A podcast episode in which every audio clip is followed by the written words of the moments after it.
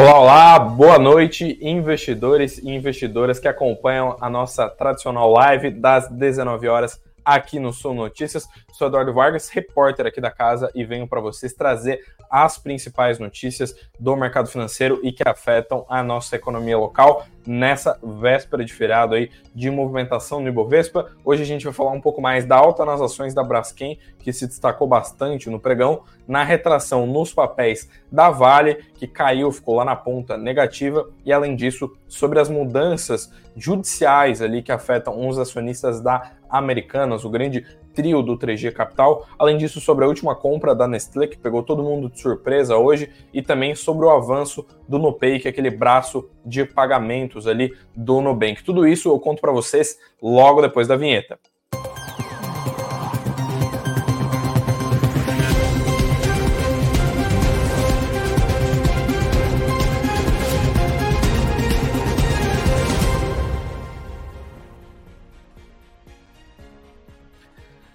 Boa noite aí, então, pessoal. Boa noite para todo mundo que está entrando na live. Hoje, gente pra caramba entrando, chegando aqui cedo. O pessoal chegou mais de 15 minutos adiantado ali. Boa noite para o Edson, para a Cristina, para o Marcos, para a Rosa, para o Edson e a Rosa, que aliás e o Marcos também são sempre presença marcada aqui na live. Boa noite para o Diogo, para para Nancy, para o Antônio. Boa noite aí para todo mundo que está entrando na live nesses primeiros minutos, nessa live aí de véspera de feriado, né? Porque amanhã, inclusive, não teremos live, não teremos pregão. Uh, boa parte de vocês também deve tirar o dia para descanso, para viajar, para fazer alguma coisa da família, porque boa parte dos locais também vai estar tá fechado. A gente que tem esse feriado patriótico aí do dia 7 de setembro. Inclusive, comenta aí o que vocês estão planejando fazer no feriado. Não quero ninguém com home broker aberto, né, pessoal? feriado é dia de descansar, não é dia de acompanhar o mercado freneticamente. E hoje, uh, falando mais sobre o mercado de hoje, né, falando sobre como é que foi o pregão de hoje, comentem o que, que vocês acharam. O pessoal já falou que a gente teve um, um, o pessoal falando,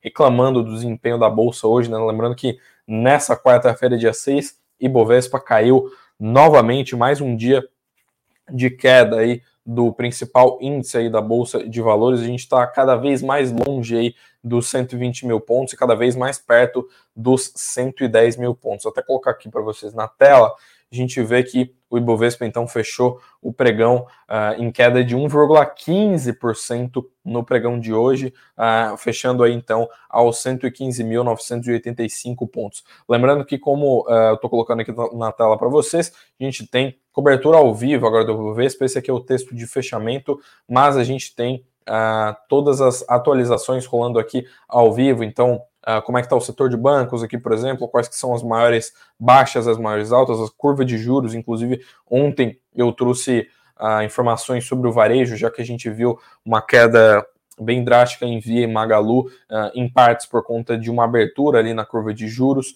e aqui vocês têm todas as informações em tempo real, então se você está com aquela dúvida, se aquele papel você não sabe por que está caindo ou subindo muito, corre aqui que a gente tem essa cobertura ao vivo, está sempre na nossa home lá do Sum Notícias, como eu falei para vocês, hoje foi dia de destaque ali da Braskem, que foi a maior variação positiva, subiu 5,5% no pregão. Além disso, o Edux via, inclusive via que uh, subiu, uh, aliás, que caiu, ficou dentre as maiores baixas no pregão de ontem, hoje subiu, né? Subiu 1,7%, Edux também subiu 2,1%, Eneva e Cognata, então educacionais, varejo e no caso a Braskem, que é uma petroquímica, ficaram aí protagonizando o, a ponta positiva aí do Bovespa. Apesar disso, a gente viu algumas do varejo lá na ponta negativa, como foi o próprio exemplo aí da Arezo aí, que caiu 4,3% no intradia aí.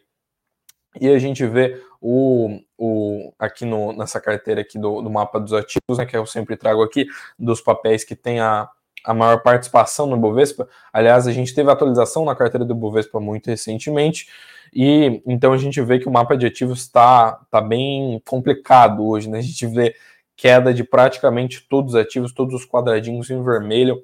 Pessoal que nos acompanha no Spotify não consegue ver, mas está aqui basicamente só Petrobras e algumas poucas outras empresas como TIM, TOTUS, Eneva, Vivo subiram, uh, o resto todo caiu, bancos caíram, a B3, a Eletrobras, a Itaúsa, Localiza e a própria Vale, né, que é a nossa companhia mais relevante do Ibovespa, também caiu ali, uh, teve uma retração ali de 1,7% no intradia, enquanto a Petrobras aí subiu uh, 0,6%. Foi a mesma variação tanto para as ordinárias quanto para as preferenciais. E os bancos também, a maioria caiu ali cerca de 1%. O Bradesco caiu um pouquinho mais, caiu 1,3%. Banco do Brasil caiu menos, caiu 0,34%. Mas mesmo assim, praticamente todos os bancos ali em queda no Ibovespa. E como eu falei para vocês, a Braskem teve uma novidade. Né? Lembrando que ontem eu já trouxe algumas, tanto ontem quanto algumas lives da semana passada, eu estava falando muito sobre emissões no exterior, né? Que o pessoal está uh, aqui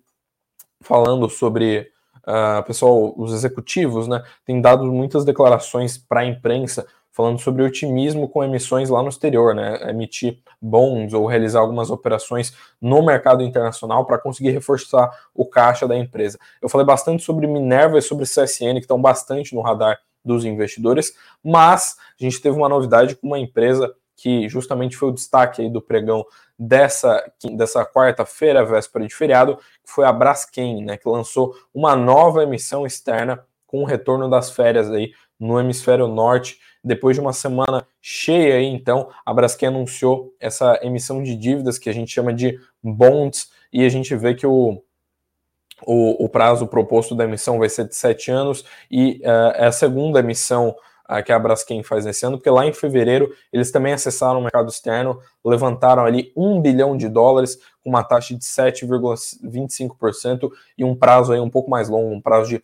10 anos, né? E além disso, a gente viu, como eu falei para vocês, eu falei de CSN, eu falei de Minerva, mas a JBS também fez emissão, a JBS fez uma emissão aí de 2 bilhões e meio de dólares com alta demanda, e a Minerva também, como eu falei, lançou essa operação para captar 1 bilhão, e ela deve ser precificada aí até amanhã.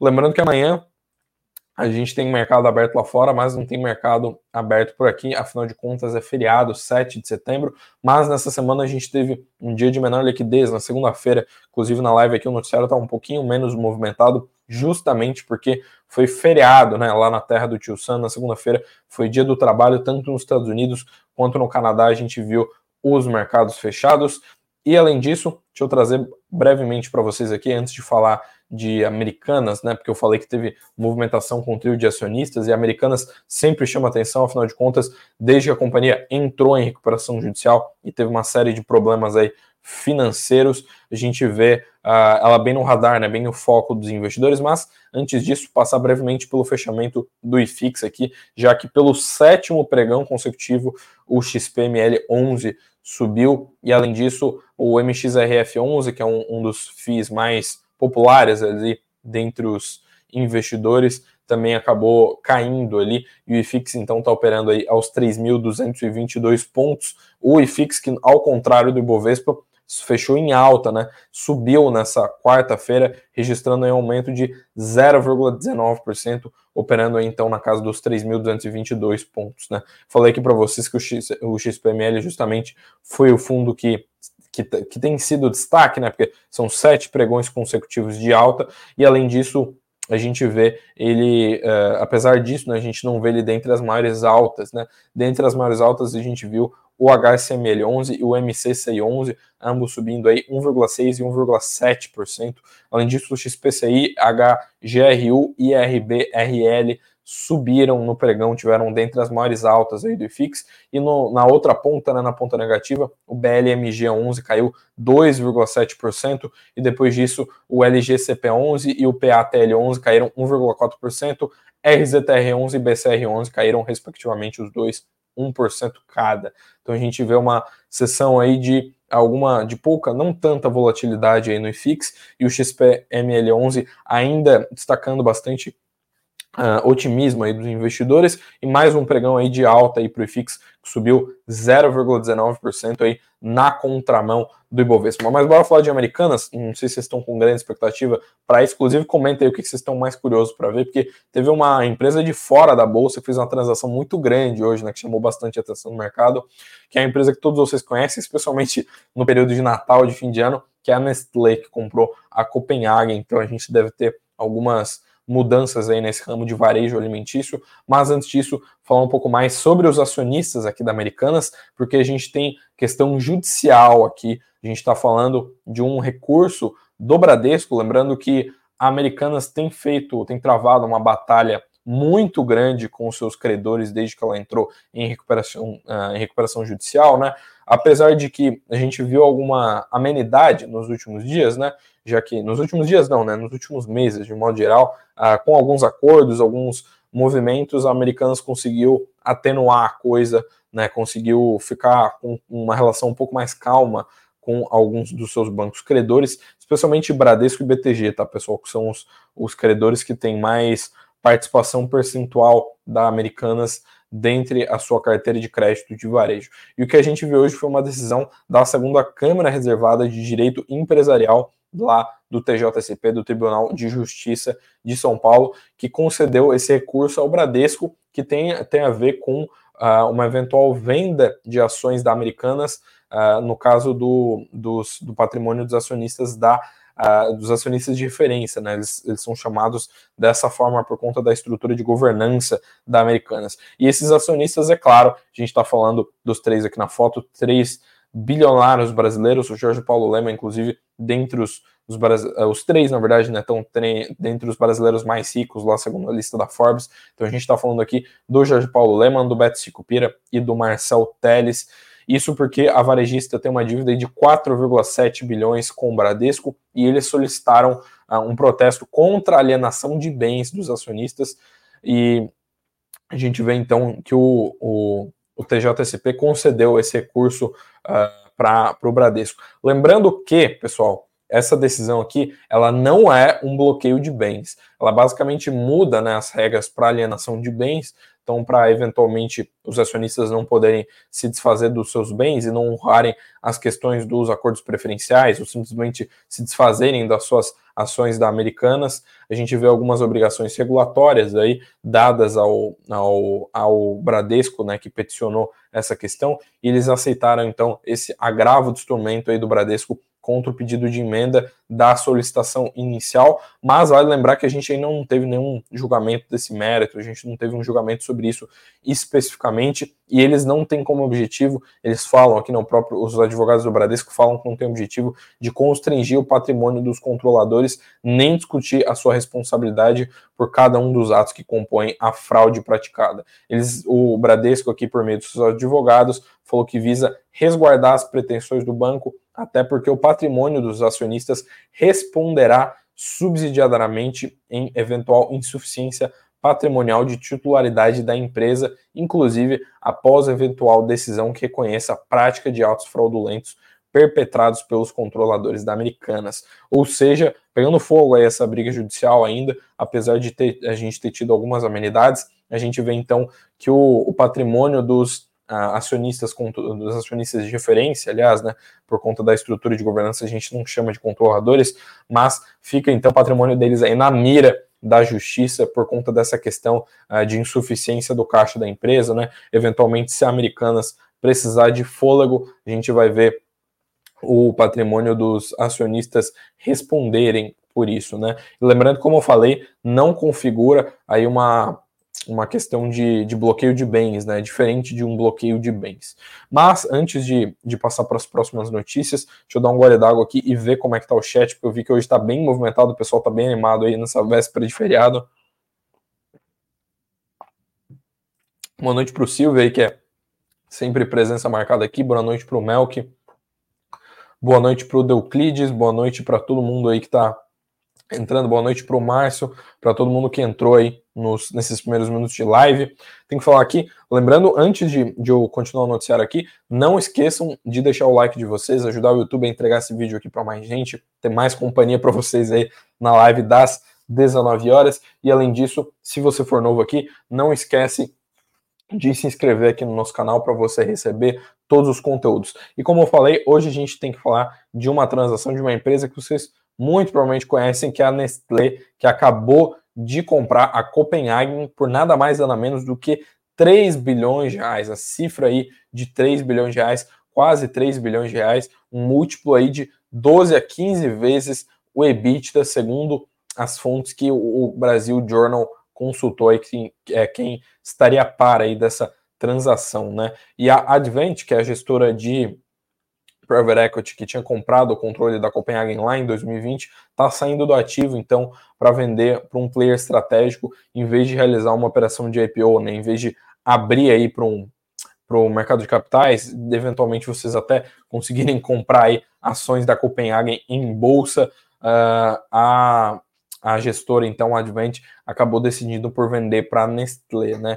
E na época, né, no, na época do investimento deles, lá em 2020, a Copenhagen faturava 450 milhões de reais e tinha um EBITDA de 120 milhões de reais, né? E de lá para cá o EBITDA praticamente dobrou. Agora hoje ele é de quase 200 milhões de reais e a gente ainda vê então uma, uma um ativo considerado bem atrativo aí para os investidores estratégicos. E segundo uma das fontes lá que o Brasil Journal consultou, as duas empresas já tinham feito feelings confidenciais lá no CAD, né, no Conselho Administrativo de Defesa Econômica, que é aquele órgão que regula as transações, que quem aprova ou desaprova alguma compra, né, alguma fusão ou aquisição do mercado. Lembrando que foi o próprio CAD que aprovou, por exemplo, a época que o Itaú comprou metade da XP, né, que agora vem sucessivamente se desfazendo dessas ações, mas é sempre o CAD que regula isso, e segundo as fontes eles já tinham, então, tanto a Nestlé quanto a Copenhagen feito feelings aí no CAD no início do mês de agosto, né, no início do mês passado, um sinal de que eles estavam aí buscando essa autorização prévia já do regulador antes de concluir essa transação. E, segundo o Brasil Journal, foi o Goldman Sachs quem assessorou a Copenhagen, que teve assessoria jurídica aí também do Matos Filho, e a Nestlé foi assessorada aí, então, pelo banco UBS. Então a gente vê aí uma grande movimentação nessa malha de fusões e aquisições da Nestlé, essa companhia aí que tá que você não consegue comprar ações aí no Brasil, mas que é uma companhia gigantesca nessa multinacional, então comprando a Copenhague, que como eu falei para vocês, tem se tornado mais atrativa ali aos olhos dos investidores, agora com EBITDA de mais de 200 milhões de reais.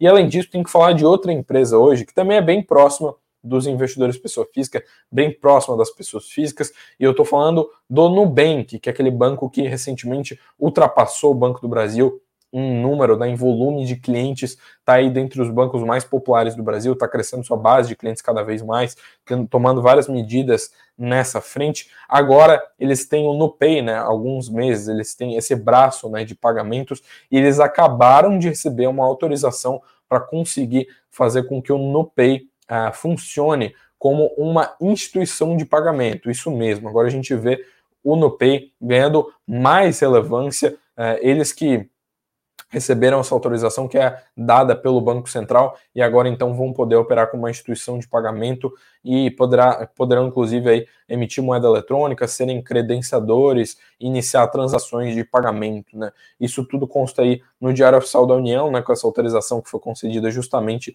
pelo Banco Central. E segundo o, o, banco digital, né, segundo as informações lá da agência Reuters, esse processo já estava em andamento, eles já estavam de namoro ali para conseguir criar o, o seu, o, seu, uma, o seu braço de pagamento, conseguir consolidar ele aí como uma instituição, e agora eles podem, inclusive, como eu falei, uh, credenciar, iniciar transações e funcionarem como uma como um emissor de moeda eletrônica, né?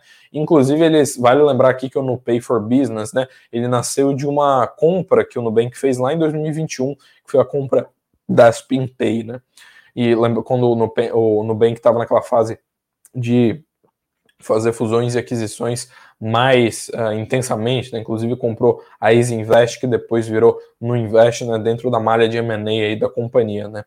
E para clientes pessoas físicas, o NuPay foi a opção criada para pagamento para e-commerce, que permite fazer compras diretamente pelo app do Nubank, com taxas menores para os lojistas. Lembrando que, além disso, o, no, o NuPay ele tem, tem, ele tem vínculo, né? ele funciona lá no quando você compra no iFood também, né? Então ele funciona no e-commerce, funciona no iFood. Então a gente vê esse braço de pagamentos aí do Nubank tendo cada vez mais relevância. Eu particularmente nunca usei, não sei exatamente, não tenho aquela experiência de consumidor aqui para falar para vocês, mas a gente vê que é mais uma toada aí do Nubank para conseguir ser mais relevante nesse mercado de pagamentos e também mais relevante como banco, né? A gente sabe que eles já, como eu falei, ultrapassaram o Banco do Brasil, né? Que é um grande gigante aí em número de volume de clientes, né, em número de clientes do banco, e a gente vê cada vez mais medidas, inclusive recentemente eles baixaram a idade mínima que você tem que ter para abrir conta, né? baixaram de 12 para 10 anos, então cada vez mais a gente vê uh, o Nubank uh, tendo mais, mais relevância, né? tendo mais uh, medidas para visar a sua, a sua aumentar a sua base de clientes e ter mais relevância no mercado brasileiro. E tem que falar rapidamente aqui, a gente falou de IFIX hoje, mas tem uma coisa que eu tenho que compartilhar com vocês, que uh, em menos de 20 dias, né, a gente vai ter, eu falei de IFIX hoje, né, em menos de 20 dias a gente tem o maior evento de fundos imobiliários do Brasil, FIA Experience 2023, vai rolar na sede da Bolsa de Valores de São Paulo, lá no dia 21 de setembro. Mas, Eduardo, tá, tá dizendo aqui no site, como você está mostrando, ó, que já acabou as vagas presenciais. Mas, escuta só, você consegue de forma online comprar aí o seu convite, a sua participação, garantir a sua presença online e virtual uh, para o evento do FIA Experience. Então dá uma olhada no que, que o Baroni está falando sobre esse mercado de fundos imobiliários e também, é claro, como a gente pode ver aqui no site, uh, com uh, o Thiago Reis aqui da Suno, o Vitor Duarte, que é CEO lá da Suno Asset, e obviamente vários gestores de assets aí muito renomadas aí do mercado de fundos imobiliários, como tem, tem pessoal da Fator, da Maior Capital, da Guardian, da TRX, da XP Asset Management. Então a gente tem uh, nomes da Kinea, da TG Core, da VBI, uh, nomes muito relevantes aí para o FII Experience de 2023. Se você é investidor de FIIs aí de fundos imobiliários, não esquece de comprar a, a sua participação então online aí porque dia 21 de setembro, lá na sede da B3, a gente vai ter esse evento. Se você não mora em São Paulo também, você consegue comprar esse ingresso aí também para acompanhar de forma online e então conseguir uh, ter contato aí com os principais nomes aí no mercado de FIIs, ter acesso a todos os insights para você conseguir tomar as melhores decisões de investimentos. Mas bora voltar para o noticiário, porque ainda tem mais uma notícia relevante hoje sobre outra empresa que também não está no mercado, mas que tem chamado bastante a atenção dos investidores, do, dos consumidores de modo geral também, que é a 123 Milhas, né? essa empresa que suspendeu aí o seu, seus pacotes de viagem promocional, pegou todo mundo de surpresa, foi investigada pelo Ministério Público, está com uma série de problemas judiciais, chegou a pedir recuperação judicial,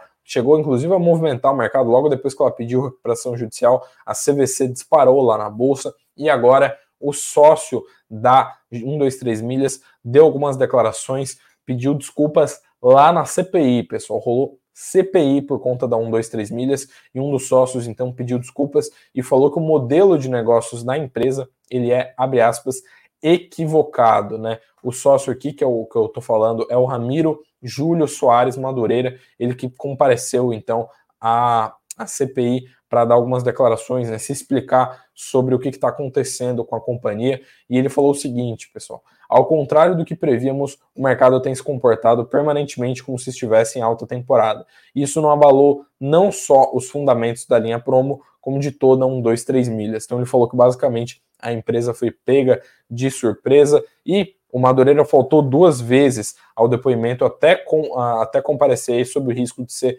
levado de forma coercitiva pela Polícia Federal para poder comparecer então essa CPI da 123 milhas e eles que agora então, então em recuperação judicial, estão mal das pernas com alguns problemas, algumas complicações financeiras. A gente deve ver nos próximos dias mais desdobramentos sobre o caso da 123 milhas, inclusive desdobramentos que afetam o consumidor, porque o próprio Ministério Público Federal foi lá atrás falar com eles, já que eles deveriam ressarcir da forma mais justa possível, porque inicialmente, quando eles cancelaram, né, essas passagens da sua linha promocional, eles afetaram todo mundo que embarcava a partir desse mês, né, desse mês de setembro, até dezembro. Né? Então, quem comprou passagem pela linha promo acabou tendo sua viagem cancelada, não vai embarcar, e eles estavam querendo inicialmente ressarcir os seus clientes com vouchers, né? Com vouchers que, obviamente, você só conseguiria gastar na própria plataforma do 1, 2, 3 milhas. Isso inicialmente foi considerado aí, de certa forma, injusto aí pelo Ministério Público Federal, que já entrou com ação, vem sendo investigado. O próprio Ministério do Turismo teve algumas sanções aí à companhia, desde que ela suspendeu a sua linha promocional. E agora bora ver como é que estão os indicadores, hora de falar de macroeconomia e também de como que fecharam os mercados lá fora, que é justamente esse essa essas informações que eu sempre trago aqui no final da live. Isso porque lá fora a coisa foi bem sangrenta, tá, pessoal? Eu falei que o Ibovespa fechou aqui em queda, mas quando vocês abrirem no Google aí os índices internacionais, vocês vão ver que todo mundo caiu nessa quarta-feira. Lá na Europa, todos os índices caíram: Paris, Milão, Frankfurt, e a gente viu 0,57% de baixa no Eurostox, que é aquele índice pão europeu que junta todos os índices lá da Europa. Além disso, lá em Wall Street, né, nas bolsas de Nova York, a gente viu 0,57% de queda no Dow Jones, 0,7% de queda no S&P e 1,06% de queda lá na Nasdaq. Nas commodities, a gente vê elas andando na direção contrária. O petróleo Brent, que é referência para o Petrobras, subiu 0,64%. O petróleo Brent, que aliás está na sua máxima dos últimos 10 meses, aí, operando a 90 dólares e 62 centavos por barril. E quando a gente fala do minério de ferro, uma alta aí de 0,12%, minério que está um pouco mais calmo, mais estável nos últimos dias, está então aí operando aos 116 dólares e 81 centavos. E quando a gente vai olhar para os indicadores, a gente teve uma agenda um pouco mais enxuta aí nessa quarta-feira, véspera de feriado, mas amanhã a gente tem dados bem relevantes, apesar de que por aqui, obviamente, o mercado está fechado, né? A gente está falando de feriado, então a gente não vai ter bolsa, não vai ter divulgação de indicadores, mas amanhã a gente tem a balança comercial da China, inclusive amanhã praticamente hoje, né? Porque esse dado ele vai ser divulgado na meia-noite, então na virada do dia a gente já tem balança comercial da China. Além disso, reservas cambiais também da China, lá do dragão chinês, vão ser divulgadas 5 horas da manhã. Esses dados estão sendo muito esperados pelo mercado, que a China reportou deflação recentemente pela primeira vez em mais de dois anos. Também teve alguns dados aí de crescimento econômico que vieram bem abaixo do esperado. E além disso, também para a parte de manhã, cedinho, a gente vê às seis da manhã ser divulgado o PIB da zona do euro. E um pouco mais tarde, nove e meia da manhã, a gente vê a divulgação dos pedidos iniciais por seguro-desemprego lá nos Estados Unidos. Esse indicador que é bem relevante quando a gente olha para né, como é que está a atividade econômica, porque a gente está no meio de um ciclo de alta de juros aí por parte do Federal Reserve, por parte do Fed, né? E dúvida aqui do Silvio perguntou até que horas vai a negociações, as negociações do mercado à vista, né? Exatamente, até as 17 horas, Silvio. Às 17 horas é o horário aí que fecha o pregão da B3. B3 que inclusive volta e meia altera aí o, o, o horário aí de, de funcionamento do pregão, mas por hora tem sido 17 horas aí, o horário que a gente vê o, o, mercado fechando aqui no Brasil. E por falar em fechamento, essa live de véspera de mercado também vai figurando por aqui. Eu vou fechando essa live pouco menos de 30 minutos. Hoje o noticiário de véspera de feriado foi um pouco mais calmo, né? um pouco mais tranquilo, não tivemos tanta movimentação na bolsa, mas ah, conseguimos abordar aqui o noticiário porque a gente teve compra da Nestlé, tem, teve essa questão do Nubank, teve essa oferta da Braskem, a gente vê então bastante empresa daqui querendo emitir bons lá no exterior, e eu me despeço de vocês com esse noticiário de hoje, então volto a ver todos vocês lá na sexta-feira, amanhã é feriado, dia de descansar, dia de viajar, de ficar com a família, seja lá o que